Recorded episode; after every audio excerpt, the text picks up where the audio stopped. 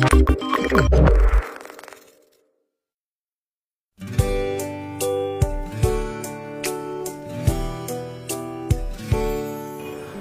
大家好，这里是德探时光科技，我是憨熊。这个前天视频，然后不小心耽误了一下，然后就赶紧就昨天就赶赶紧就放送了，然后今天这个视频就还算是准时，起码是今天播放了嘛。然后还有一个就是这个音频啊，之前用这个魅族收音，然后我发现，那，就偶然一次，因为我习惯性的就是把这个单反收的音给直接删掉，然后就用这个魅族收的音，因为这个麦离得比较近。然后后来发现，呃，在这种一个狭小的一个房间内的话，是这个呃单反收音会比这个麦的收音的声音会更大一些，所以我就直接用这个单反的收音的效果，嗯。应该也不会有那个什么吧，我听了也不会有回音，应该大家也不会感觉有回音吧。OK，今天就继续回答问题哈。这个一点儿，他说：“汉兄你好，就是刚上一个刚上大一的学生啊，想买一个这个笔记本电脑，但是又不了解所谓的性能，平时不太爱玩游戏，我能接受的笔记本的价格就在三千到四千五区间，希望能够性价比高一点，给我推荐几款吧。”就是你这个区间还是真的是蛮多的，就是三千五到四千，实际上是一个非常大的一个框量了。然后我推荐的这一款这个红旗的，呃，红旗没有错，就是读红旗。然后后来就后来那个红旗的人好像是就说啊，读红基吧，红基也行。实际上是读红旗的啊，红旗的这个型号，呃，画面大家应该可以看得到了。就是这款机呢，主要是呃，我选的是 i 五的标电压，然后呢又选的是一个性能比较高的显卡，然后再你选它的这个选装包，就是十六 G 内存，再加上一个两百五十六 G 的这个呃机械硬盘，呃，这两百五十六 G 的固态硬盘，然后这样加上去的话，虽然你不玩游戏，但是呃，所有人对电脑的性能应该都是比较追求的，所以我推荐的就是这种传统的笔记本电脑。可能会有点厚重，就是跟现在很流行的这种，嗯，轻薄的那所谓的超级本比起来，确实是有些厚重。但是你要追求性能嘛，追求极致性能的话，当然不可能就是说追求便，就是跟追求便携这个超级本去比它的这个厚度了。所以，而且你不经常拿来拿去的话，其实这个厚度我认为是可以的。我甚至认为，如果你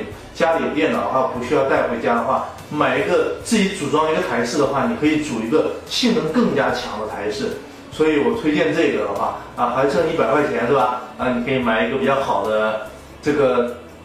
鼠标，然后带多功能按键的。然后如果你想买这个机械键盘的话，估计这个呃三三百多块钱只能买一个国产的了，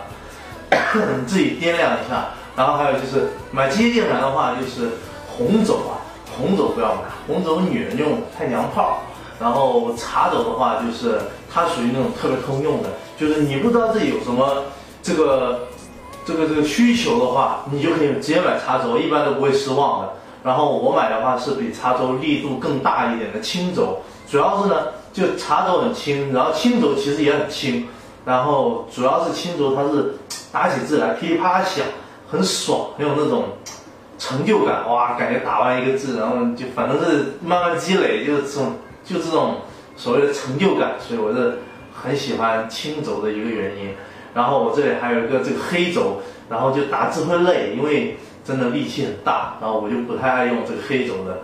然后除此之外还有奶轴啊、白轴啊，就是属于那种越来越黑、越呃越来越力气越大的那种那种轴了，所以。你自己看啊，然后我推荐的话就是，呃，买一个最便宜的那个国产的机械键盘，先用个呃用个一两年，然后你对机械键盘慢慢有感觉了，知道自己有什么需求了，再买一个好的机械键盘。先买个差的练练手嘛，一样的道理啊。OK，下一个问题，石宁说。哈哈，就听说这个，听你说国内的定制 ROM 系统半年就会卡，我的坚果也是。听说原生安卓不卡，那有很多这个 Pixel 手机啊，怕买了 Pixel 手机很多功能用不了，能不能帮忙分析一下原生安卓好用吗？谢谢了。